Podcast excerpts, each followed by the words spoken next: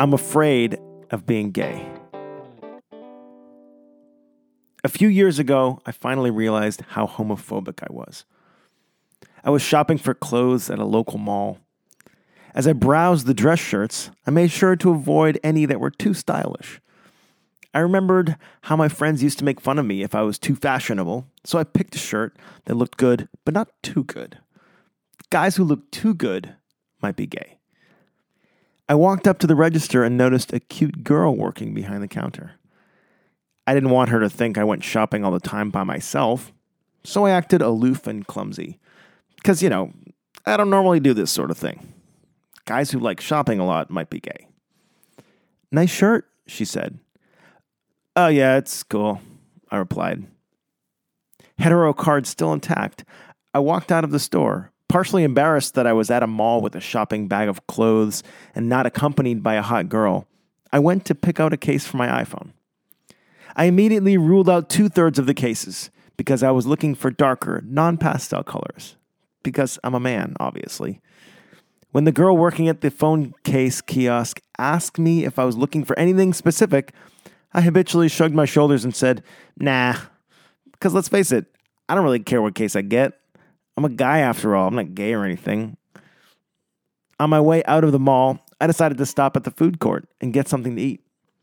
As I looked at the food options, I noticed that anything greasy and hearty was manly, and anything healthy and salad like was girly. The choice was clear. After ordering something manly, I noticed another guy in line who was about my age. I liked his jacket, but of course I didn't say that or ask him where he got it. Clearly, that would be gay. This is my life, and it's ridiculous. It's ridiculous because I live with a constant fear of being something I'm quite sure I'm not. See, even that sentence, I'm quite sure I'm not, comes from this neurotic place of constantly trying to reinforce my straightness. Like there is some sort of hetero Gestapo lurking around every corner, waiting to jump out and announce to the world that I did something gay. As I look back over my life, I realize that thousands of my choices have been influenced by, quote, not wanting to be gay, end quote. Everything from how I walk, how I talk, what jobs I choose, my hobbies, they are all informed by my fear of being perceived as gay. I think many men can relate. That's because we live in a homophobic culture. In fact, our culture is so homophobic that part of how we define manliness is the degree to which someone resists being seen as gay. The more afraid you are of being gay, the more manly you are. So, why do I want to talk about this? Who cares if men act this way? The more I researched and examined this in my own life, the more I found that homophobia is the cause of many of the problems men experience today. It leaves us feeling lonely, it creates unhealthy competition, and it turns us into needy, codependent partners for the women we choose to be with. So let's lean in and look a little closer. But not too close, dude. I mean, I'm not gay or anything. Homophobia disconnects men. Have you ever watched two homophobic men hug? It's incredibly awkward. It's full of back patting and nervous statements like, ah, brothers got a hug, which is really a subtle way of communicating. Don't get the impression that I go around touching guys all the time. That's because too much affection between men can be perceived as gay, so we avoid it. Most guys are uncomfortable giving another man a massage, cuddling, or putting their head on another man's shoulder because of what we think that would mean. We're even scared of sleeping in the same bed together. So, where does that leave us? We're human. We need things like touch, love, and intimacy. So, we're left needing to source everything from women. Many men have a love hate relationship with women.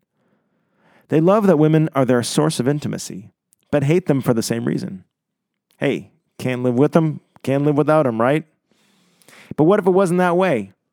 What if we could have relationships with women from a place of wholeness instead of need? One of the unseen effects of homophobia on our culture is the way it makes men completely dependent on women for all their emotional and intimacy needs. When I say intimacy, I don't mean sex. I mean the feeling of letting yourself really be seen by another person, admitting your deepest insecurities, showing them your deepest desires, and trusting them with your whole body. When we do this as men, it gives us a superpower with women that we never knew we had. Instead of playing a game pretending we don't need them and posturing ourselves, we can actually approach them from a place of feeling totally complete because we are. This helps in our romantic relationships as well. When a man doesn't have people outside his relationship that he can fully trust, he lives a lonely existence.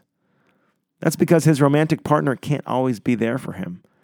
And if he needs to work through something, she may not be the best person to turn to, especially if his upset is related to her. He needs someone he can be vulnerable with, whom he can cry with, and who won't judge him for letting down his walls. This dependence on women has another brutal side effect, which plays out in larger ways than just relationships. So let's talk about homophobia and unhealthy competition. Competition is a function of scarcity. Because homophobia makes intimacy scarce, men feel as though they have to compete for it. It's such a part of our culture at this point that most people don't even notice it, but it's there. It's true for women too. Notice how the groups of men and women that are most competitive are also the least intimate with each other. It's worth pausing here to articulate the difference between healthy competition and unhealthy competition. Unhealthy competition means for someone to win, someone else has to lose. For someone to benefit, someone else has to suffer. It's a zero sum game. Unhealthy competition uses the model of winners and losers, but focuses on the competition itself as the reward instead of the outcome.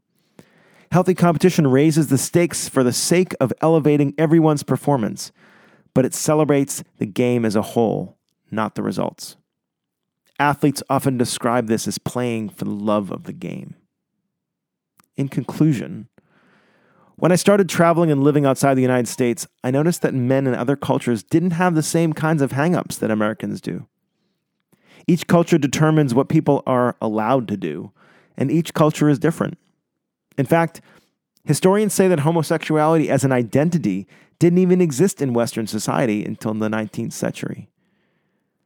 I know that it's possible to overcome homophobia because over the last several years, I've gradually felt more and more comfortable around men.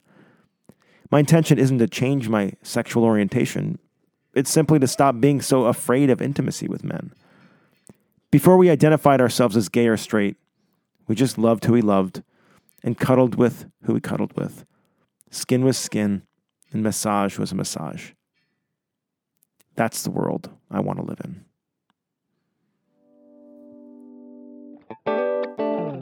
This has been I'm Afraid of Being Gay, written and read by Dave Booda from Boodaism.com. This is a podcast, so if you're listening to this on the website, you can also go over to iTunes and subscribe to it as a podcast. We post new articles every week, every Wednesday. And thanks for listening.